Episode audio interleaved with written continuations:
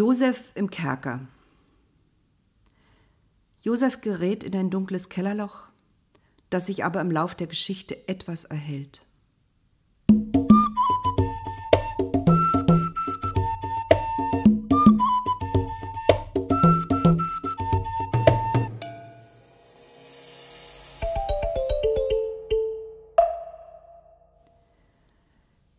Josef war in seine Kammer gerannt, dort hockte er.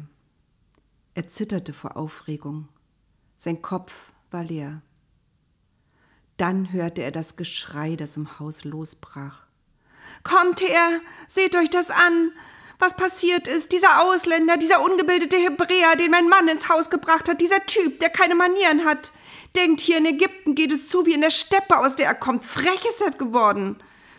Er ist zu mir ins Zimmer gekommen. Er wollte sich zu mir aufs Bett setzen. Er hat mich bedrängt, unverschämt war er, bis ich geschrien habe. Da hat er sein Gewand hier gelassen und ist geflohen. Die Bediensteten schwiegen. Josef hörte jedenfalls nichts mehr. Er sah nicht ihre Blicke. Er wusste nicht, ob sie etwas zu seiner Verteidigung vorbrachten. Er hörte nur Gemurmel, Stimmen, die anscheinend beruhigend auf Potiphars Frau einredeten. Aber da schrie sie wieder los mit schriller, durchdringender Stimme. Lasst es liegen! Lasst das hier liegen! Das ist der Beweis! Unverschämt ist er geworden! Neben mich wollte er sich setzen! So ging das immer weiter. Die Frau war nicht zu beruhigen. Sie steigerte sich in ihre Version der Geschichte hinein, bis sie sie vermutlich selbst glaubte. Der Nachmittag, stickig und heiß, zog sich endlos lang. Es wurde schon dunkel, aber Josef ging nicht hinaus, um Licht anzuzünden. Er hockte weiter im Dunklen und wartete. Er wusste nicht worauf. Die Stimme der Frau wurde allmählich leiser. Endlich kam Potiphar nach Hause. Die Stimme seiner Frau schwoll wieder an. Er ist mir zu nahe gekommen. Er war unverschämt. Einen frechen, ungebildeten Ausländer hast du zu uns ins Haus geholt. Er hat keine Manieren. Hier ist sein Gewand. Potiphar schwieg. Dann hörte Josef Schritte, die näher kamen. Ohne zu klopfen, riss Potiphar die Tür zu Josefs Kammer auf. Josef erhob sich. Obwohl er sich einen neuen Schurz umgewickelt hatte, fühlte er sich immer noch nackt. Potiphar stand drohend im Türrahmen. Er durfte als hoher Beamter des Pharao wenigstens einen Umhang über dem albernen Schurz tragen. In der Hand hielt er das weiße Tuch, das Josef entrissen worden war von dieser Frau, die inzwischen vermutlich ihre eigene Lügengeschichte glaubte. Gehört dir das? fragte er Josef. Josef suchte nach Worten. Er nickte. Niemand war dabei gewesen. Potiphar würde ihm nicht glauben. Bitte? fragte Potiphar. Etwas lauter, wenn du mit mir redest.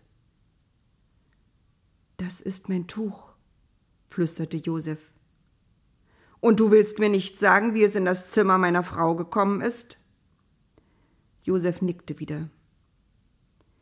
Ich wurde von deiner Frau in ihr Zimmer gerufen. Sie bat mich, mich zu ihr aufs Bett zu setzen. Als ich mich weigerte, griff sie nach meinem Schurz und wollte mich zu sich ziehen. Da floh ich, und der Schurz, also das Tuch, blieb in ihrer Hand. Potiphar schwieg einen Moment. Dann brüllte er los. Du wagst es, auch noch meine Frau zu verhöhnen mit deinen Lügen. Wie konnte ich mich nur so in dir täuschen? Ich dachte, du wärest ein dankbarer, freundlicher junger Mann mit guten Manieren, aber nichts davon stimmt, verlogen bist du und bleibst du. Ich könnte dich sofort töten lassen für das, was du gerade sagst. Josef zuckte zusammen. Aber ich werde Gnade vor Recht ergehen lassen. Du bist noch jung. Du kannst dieses Vergehen besser büßen, als wenn du dein Leben lässt. Das wäre zu einfach. Du sollst leben und dich immer, jeden Tag daran erinnern, warum du das Licht der Sonne nicht mehr erblickst. Büßen sollst du im dunkelsten Kerker. Potiphar rief seine Diener, sie fesselten Josef und brachten ihn zum Gefängnis der Stadt. Dort wurde Josef in ein dunkles Verlies gestoßen. Es war stockfinster. Er konnte nicht erkennen, wo er war. Es roch modrig und widerlich.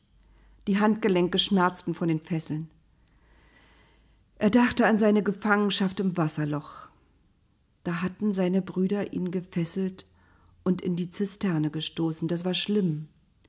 Aber er wusste damals, dass sie ihn nicht ganz vernichten wollten.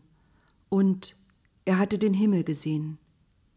Hier aber war er der Fremde, der Unbekannte, der, mit dem keiner Mitleid haben musste. Er wusste nicht weiter. Dieser Tag hatte sein Leben schon wieder auf den Kopf gestellt.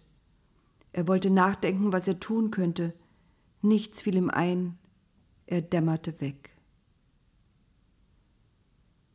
Josef erwachte, als ihm jemand mit einer Fackel ins Gesicht leuchtete.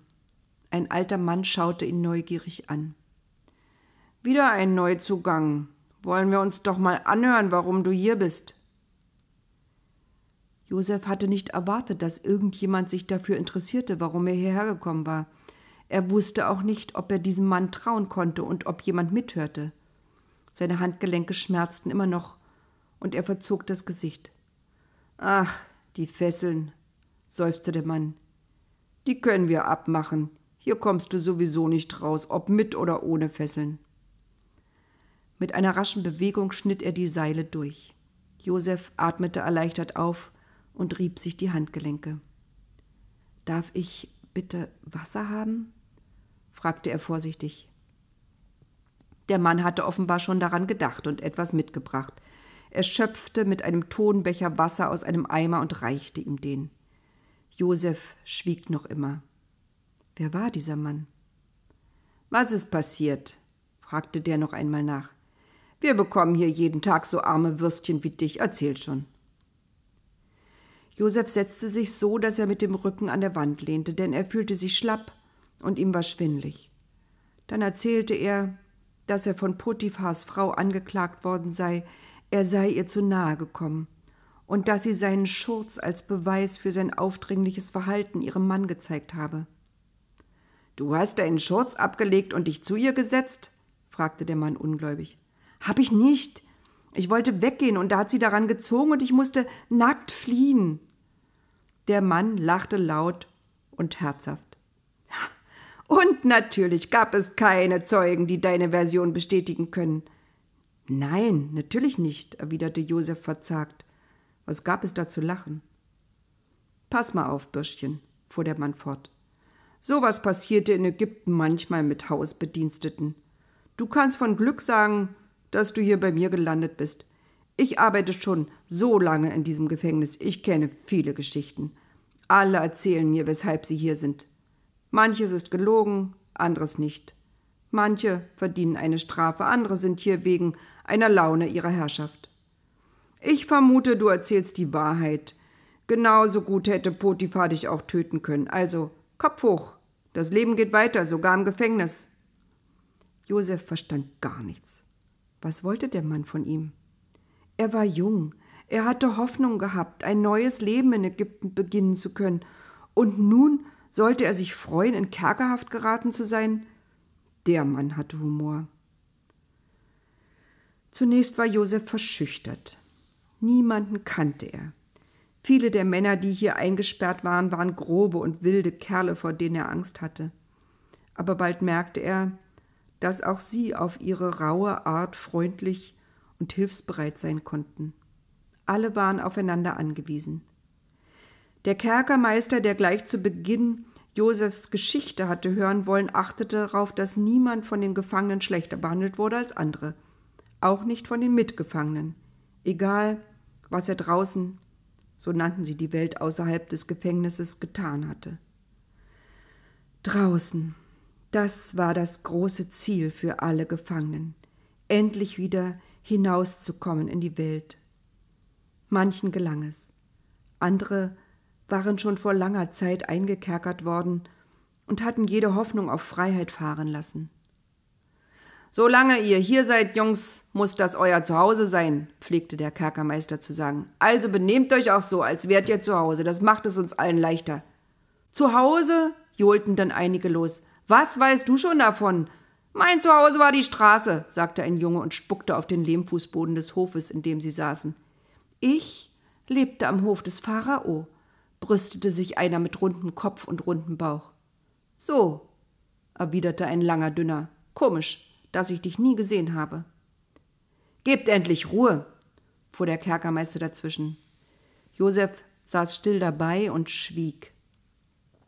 Er mochte nicht davon erzählen, wo er einmal zu Hause gewesen war und auch nicht von seiner Zeit bei Potiphar. Er war froh, wenn er zu tun hatte und nicht reden musste. Bald nach seiner Ankunft hatte er bemerkt, dass der Kerkermeister Hilfe bei seinen vielen Pflichten gut gebrauchen konnte. Die meisten Gefangenen saßen lieber herum und unterhielten sich über die Welt da draußen.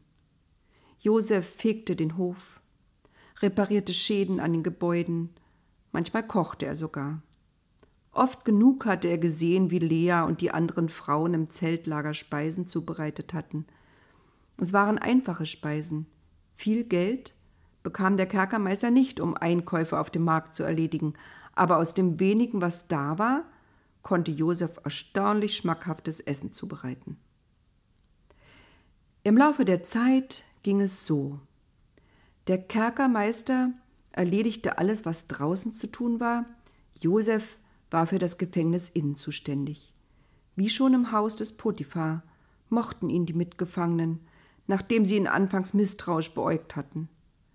Bald ermunterte Josef andere Mitgefangene mitzuarbeiten. Es waren so viele Dinge zu tun, die die Männer vorher nicht getan hatten. Es musste geputzt und gewaschen und gekocht werden. Wenn das hier unser Zuhause sein soll, sagte Josef, dann müssen wir es auch in Ordnung halten. Am liebsten saß Josef in der Schreibstube und führte Listen darüber, wer was erledigt hatte, über das, was verbraucht worden war und was noch benötigt wurde. Immerhin war Ägypten ein reiches Land und ließ sich selbst die Gefängnisse etwas kosten. Ein wenig Geld war da für das Notwendigste. Und Josef konnte auch mit wenigem haushalten. Der Kerkermeister bewunderte ihn dafür.